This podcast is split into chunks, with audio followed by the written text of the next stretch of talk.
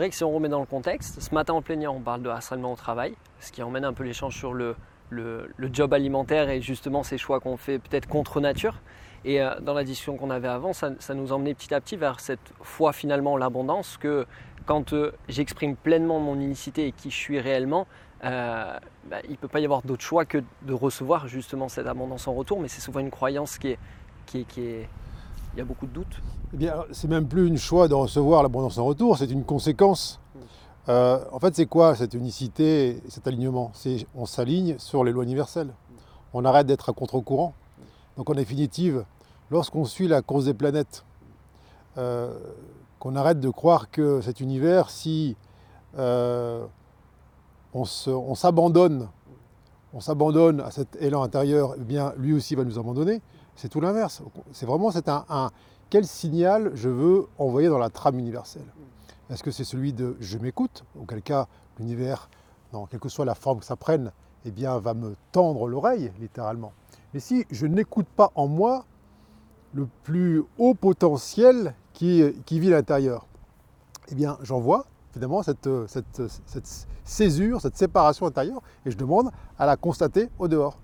Mais ça demande une mise en pratique. Tant que j'attends que l'univers me fasse le signe que je peux lui faire confiance, eh bien, alors que je viens en faire l'expérience par un alignement intérieur, eh bien, ça peut durer des, vies et des vies.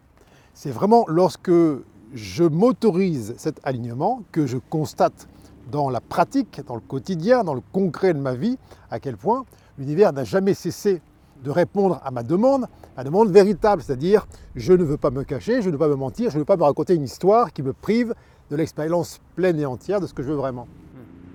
Et je trouve ça passionnant de voir, il y a beaucoup de personnes qui, dans une situation de job alimentaire, se disent je sais que je ne suis pas à ma place, je sais que c'est pas là où je devrais être, ça va changer, mais j'attends que, comme si j'attends que l'univers me fasse signe ou j'attends qu'il y ait quelque chose qui se mette en place pour que j'y aille.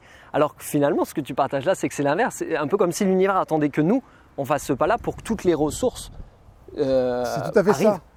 Mais donc, c'est ce petit pas intérieur, simplement le fait de lever la jambe en direction de là où je me rends, c'est-à-dire là où je, sais que je vais être dans l'expression de, qui je suis, que les portes s'ouvrent. Et bien souvent, l'humain va attendre que la porte hypothétique s'ouvre et dit quand la porte s'ouvrira, là je partirai ou là je m'écouterai. Sauf que ça n'arrive jamais. Donc effectivement, qu'est-ce qu'il fait? Il joue la montre, il joue la résistance. Il sait, comme tu l'as dit, parfaitement qu'il n'est pas au bon endroit au bon moment et il repousse au lendemain. Sauf que ce qu'il repousse, ce n'est pas le temps, c'est l'expérience cellulaire, corporelle de sa vibration, sa fréquence. C'est comme s'il demandait à son corps de vivre sur, ses réserves, sans recevoir le carburant. Donc il est toujours dans le rouge, et, il dit bah, quand la voiture s'arrêtera, bah, je, prendrai l'essence, je, reprendrai ce carburant intérieur.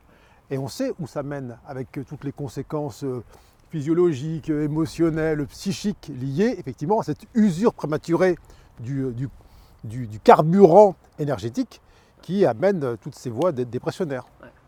Mais du coup, une question qui pourrait se poser, quelqu'un qui est dans un job alimentaire pourrait dire, mais du coup, si je comprends bien ce que vous dites, je fais quoi? Je, démissionne, je pars et j'ai confiance que la vie euh, va m'apporter euh, ce dont j'ai besoin. Et ce que je souhaite, c'est pas de ça dont on parle. Non, et c'est une bonne question. Parce que c'est pas l'idée de dire j'aime pas mon job, je le quitte. C'est pas ça. Euh, c'est je prends conscience que tout ce que je vis aujourd'hui dans, mon travail a un seul but, c'est de me faire répondre véritablement à la question est-ce que là aujourd'hui je vis parfaitement l'expérience que je sais être la plus élevée pour moi ici et maintenant? Tant que je demeure dans la croyance que c'est à cause de la manière dont ça se passe autour de moi, dont je suis appréhendé par mon travail, parce que mes collègues ne me reconnaissent pas, etc. Je ne suis pas vu à ma véritable valeur, ainsi de suite, que j'attends que le décor s'adapte à ce que je suis, eh bien ça demeure. Euh, alors, ce n'est pas une idée de, effectivement de dire il faut démissionner. Je ne peux changer physiquement d'endroit que si je suis dans une totale gratitude avec l'existant. Ça veut dire que si je reconnais à l'existant, eh bien, euh, son partenariat, c'est-à-dire oui, merci, merci de ce décor-là, cet environnement-là, vous m'avez permis de sentir ce que je voulais vraiment. Mais tant que je juge l'existant, à cause de ça je ne suis pas heureux, à cause de ceci, il manque ça, eh bien je vais partir ailleurs, mais avec ce jugement arrimé au corps et je vais le redéployer, le revivre dans une autre, une autre expérience. Donc c'est là où ça demande de la vigilance. Parce que beaucoup me demandent, oui, mais alors comment on sait quel est le bon moment pour partir? Et eh bien le bon moment, c'est quand on arrête de juger et qu'à la place du jugement ne demeure que la gratitude. Et ça me fait rire parce que j'ai l'impression qu'il y a un, piège parfois à ça. Les gens peuvent comprendre ça et, euh, se disent bah ok je mets de la gratitude, je mets de la gratitude et au final c'est comme si ça venait diminuer l'inconfort ou diminuer la souffrance et du coup une fois que ça va mieux c'est euh, Bon, bon, au final, ça va. C'est comme si du coup, c'était venu apaiser un espace qu'on sait être contre nature, mais que ce cheminement-là, il nous amène à un espace où, tout s'apaise. Mais du coup, euh, parfois les gens restent en disant non, je ne mm. fais pas ce pas mm. courageux dont tu parles souvent. Tout à fait. Et ça, on voit bien qu'il y a une tentation de récupération de l'ego qui va récupérer une situation confrontante eh bien, à son avantage. Vous mm. voyez à quel point je suis dans la gratitude finalement. Vous voyez ma grandeur d'âme malgré tout ce que je subis aujourd'hui, ben, je suis là quand même. Alors que là, on est complètement côté de la plaque, parce que lorsque cette gratitude se déploie, elle se déploie pour la circonstance qui est une conséquence et donc qui est, qui est déjà dans le passé. Et derrière, il y a toujours une invitation au mouvement. C'est-à-dire, ce n'est pas à bouger, mais à entendre en soi le mouvement de la vie, qui nous pousse toujours à rejoindre notre plus haut potentiel. Quel est-il? Eh bien, on le sait que en y allant. Si on attend de savoir dans quelle direction on doit aller, vers quel point, ce que je vais faire, c'est une découverte permanente. Donc c'est un mouvement. Alors effectivement, ça demande du discernement parce que la tentation ou la, possibilité pour l'ego de récupérer la situation et de faire de la gratitude, eh bien une sorte d'anesthésiant de, la partie euh, occultée en souffrance, elle est là. Et j'ai l'impression qu'il y a un autre piège à l'inverse qui est certaines personnes peuvent entendre ces, vérités-là et se dire ok, eh ben moi je vais poser un acte courageux, je démissionne. À l'intérieur, il y a encore vraiment cette appréhension et c'est comme si j'attends que la vie vienne combler euh, ce truc-là. Et du coup, avec des personnes qui démissionnent, qui veulent changer de vie, et à un moment donné, qui se retrouvent, mais en fait, on m'avait dit que si je faisais ça, j'aurais des ressources. Tout à fait. C'est aussi l'autre facette de la médaille. C'est-à-dire que euh, on pense que l'action va générer quelque chose. C'est toujours un état intérieur. On ne peut pas mentir à l'univers. C'est une information vibratoire. Donc si on fait des choses dans le but d'obtenir un résultat, il n'y a rien derrière, ça, fait pchit, parce que c'est un, état qui peut se décliner dans, mille et une formes. Donc c'est jamais l'action, c'est pas le fait de démissionner qui engendre quelque chose. C'est qu'est-ce qui sous-tend ça? Est-ce que c'est l'obéissance intrinsèque, eh bien un élan de vie à une, on va appeler une inspiration, une intuition qui est vraiment qui est euh, au centre, qui est verticale, ou c'est une partie de moi qui attend, bon, je vois si ça marche leur affaire là. Je vais faire comme ils ont dit. Je vais démissionner, je vais poser un acte là, euh, un acte fort, j'en parle autour de moi, et ben, j'attends retour. quoi. Et là, en fait, comme si on sait que c'est du bruit, c'est de l'esbrouf, il n'y a rien derrière. Donc ça ne peut pas être une posture. S'il y a action, l'action est forcément une conséquence, une suite d'un état qui est installé en soi. Hmm. Ok.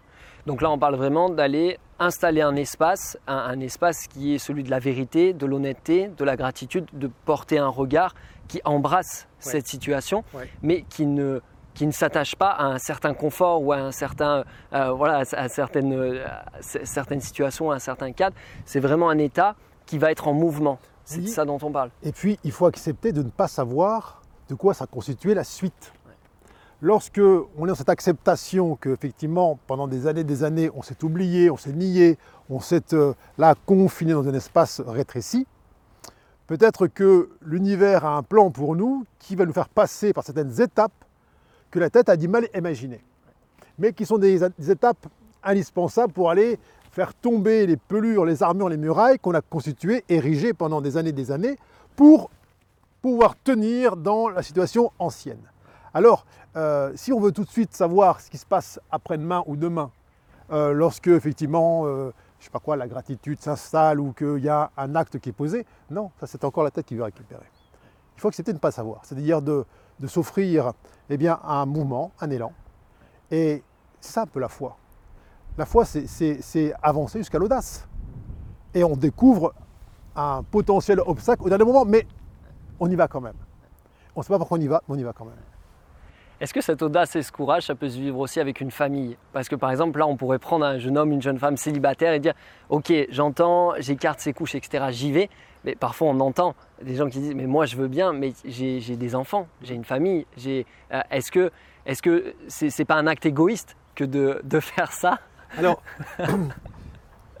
il y a des responsabilités, on va dire, euh, formelles sur un plan horizontal. Après, on a des responsabilités qui sont verticales. C'est-à-dire que bien souvent, on fait peser sur l'entourage la responsabilité de la zone dans laquelle on se maintient.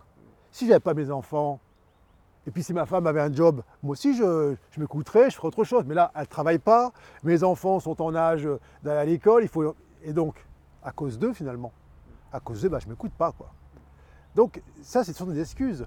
Parce que pourquoi on se choisit les uns les autres mutuellement pour vivre ensemble? Ce n'est pas pour survivre ensemble, c'est pour vivre ensemble, c'est-à-dire être tous collectivement les reflets les uns pour les autres de la plus haute incarnation de ce que nous sommes. Ça veut dire que qu'est-ce qu'ils attendent de nous, ces enfants-là, qui nous regardent là, symboliquement vers le haut, comme les grands, mais qui nous montrent l'exemple. Donc c'est-à-dire qu'ils sont l'incarnation de cette offrande au plus haut potentiel que nous sommes. Mais si je dis à mon enfant que je suis censé élever vers sa dimension la plus vaste, ben, tu vois mon enfant, à cause de toi, ben, je ne peux pas. Mais qu'est-ce que je lui enseigne là? Qu'est-ce que je lui apprends? Et dans cette voie du présumé sacrifice, il y a tout de suite derrière une espèce de, rébellion de l'enfant qui dit non, c'est pas ça que je veux de toi. Je veux pas que tu me racontes toute ta vie que tu t'es sacrifié pour moi. D'abord, c'est faux et ça n'a pas de sens. Le seul besoin de l'enfant, c'est de voir ses parents heureux, au sens ils accomplissent pleinement ce pourquoi ils ont pris forme humaine. Et on se reconnaît mutuellement.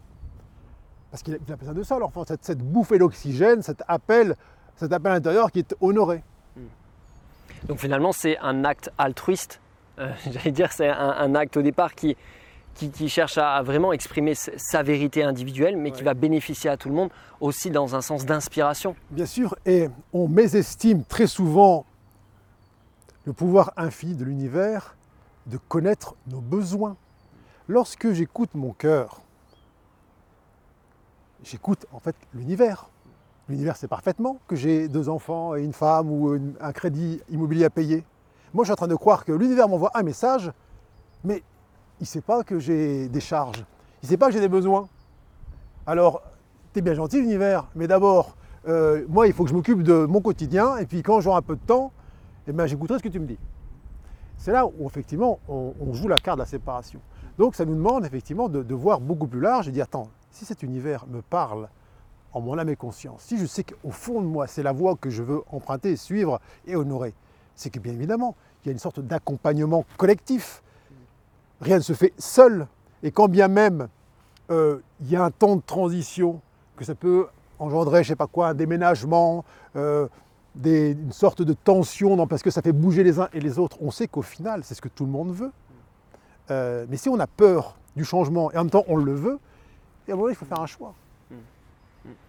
J'ai l'impression en t'écoutant de, de, revenir à des discussions qu'on a déjà eues un peu plus sur ton parcours à toi. Euh, par exemple, ton départ de l'armée. Mm. J'ai l'impression que tu as traversé ces voiles-là.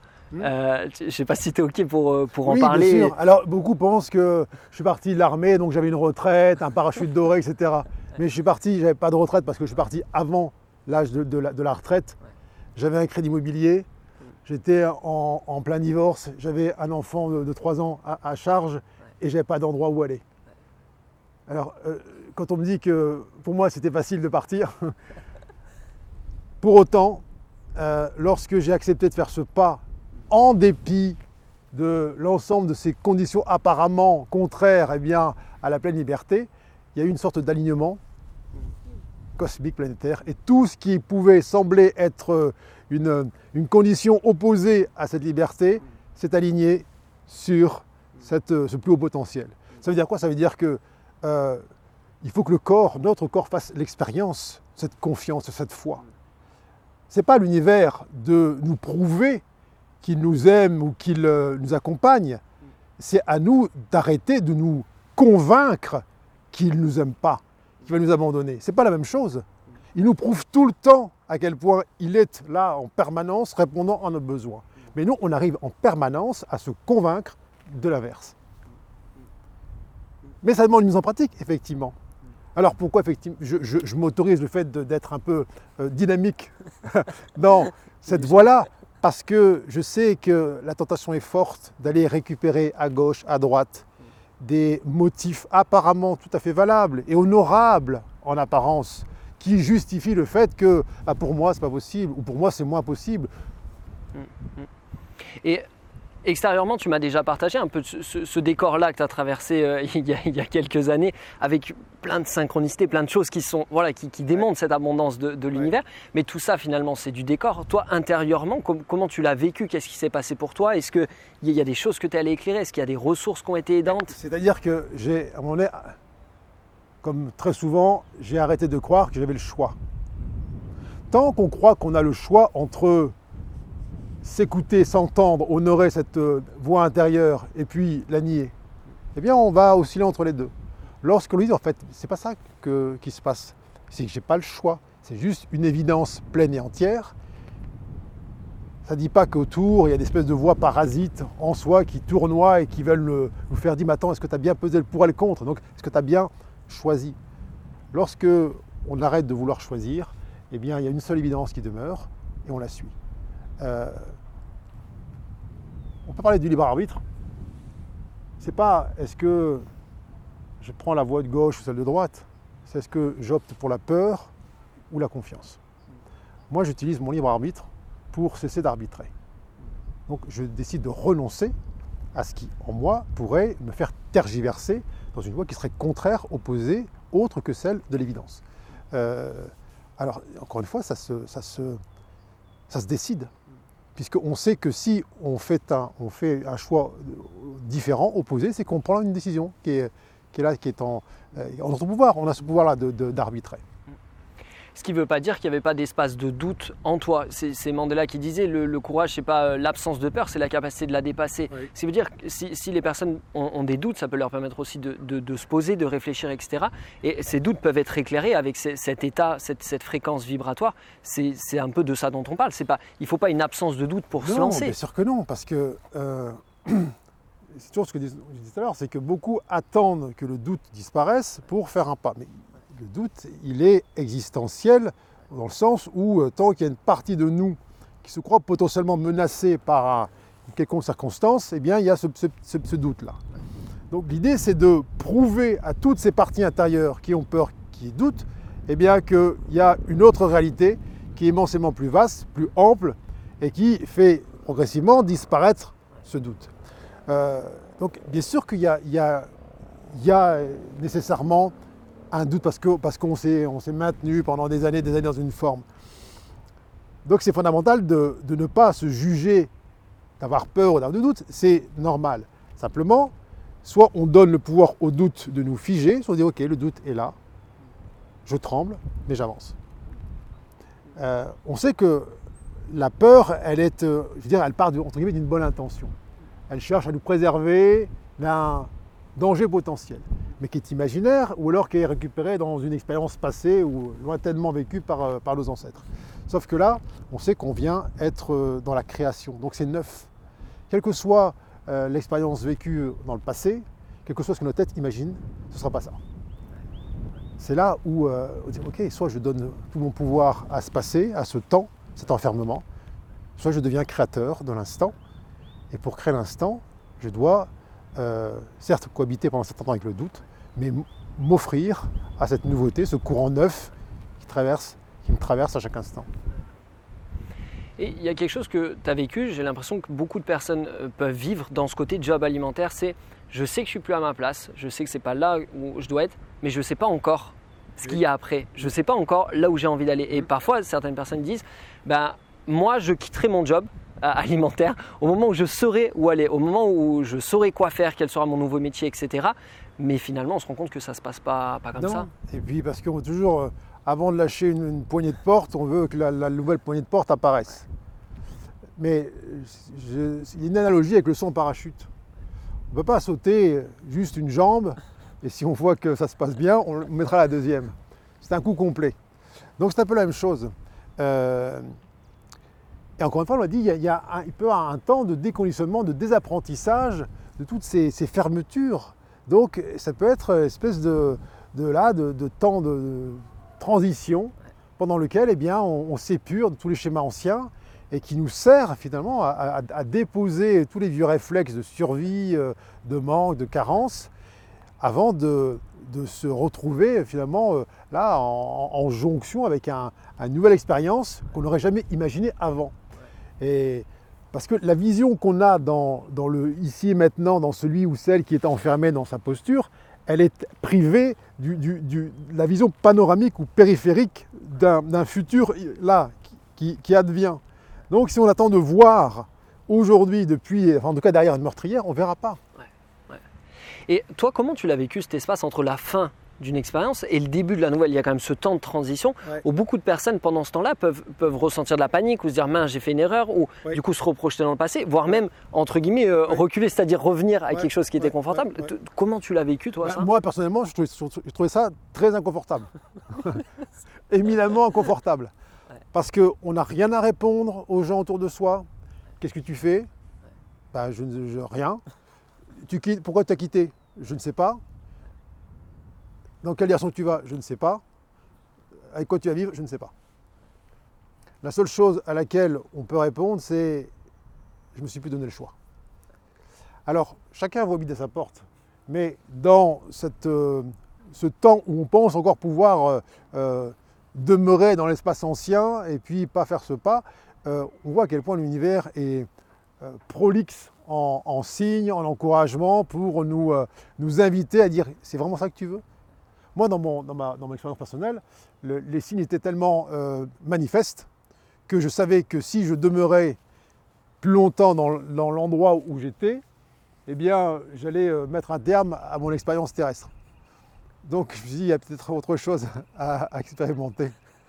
Euh, je n'ai pas, pas une, existence où je me donne le choix de tergiverser entre ce qui est parfaitement vertical et puis là, ce qui flottille de manière horizontale. Donc, encore une fois, chacun vous bien sa porte.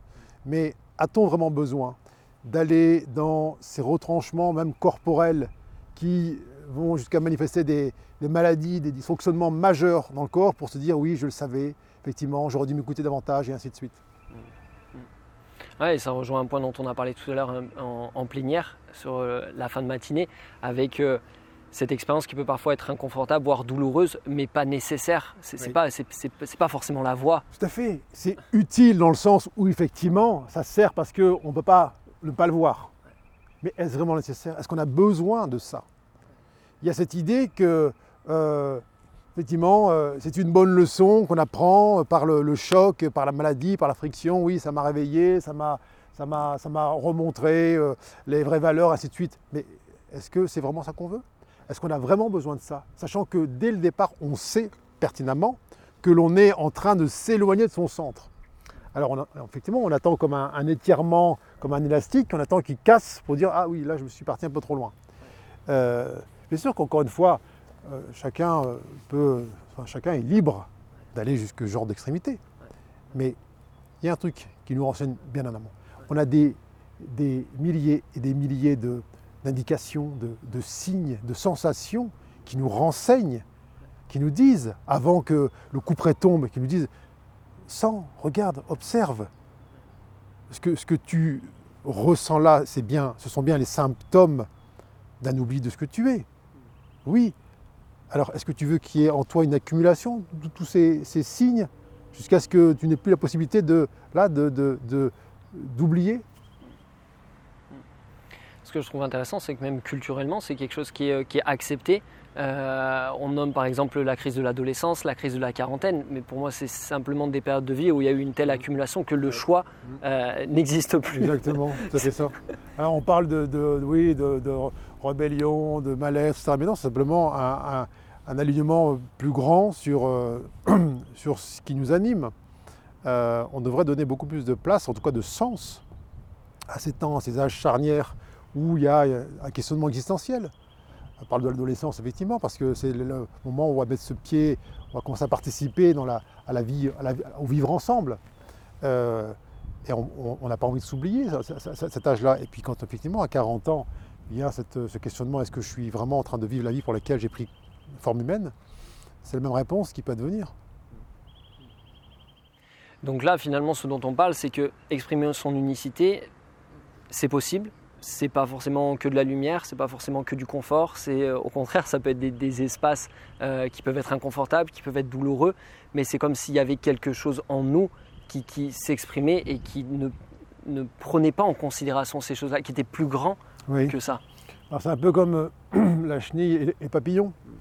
Il y a un temps d'inconfort lorsque le papillon il doit sortir de sa, sa chrysalide là effectivement, il doit déployer ses ailes. Il n'est pas, il pas, il pas habitué. Il est, ayant vécu qu'en tant que, chenille, et puis bah, il ne sait pas si les ailes vont voler, vont fonctionner, ainsi de suite.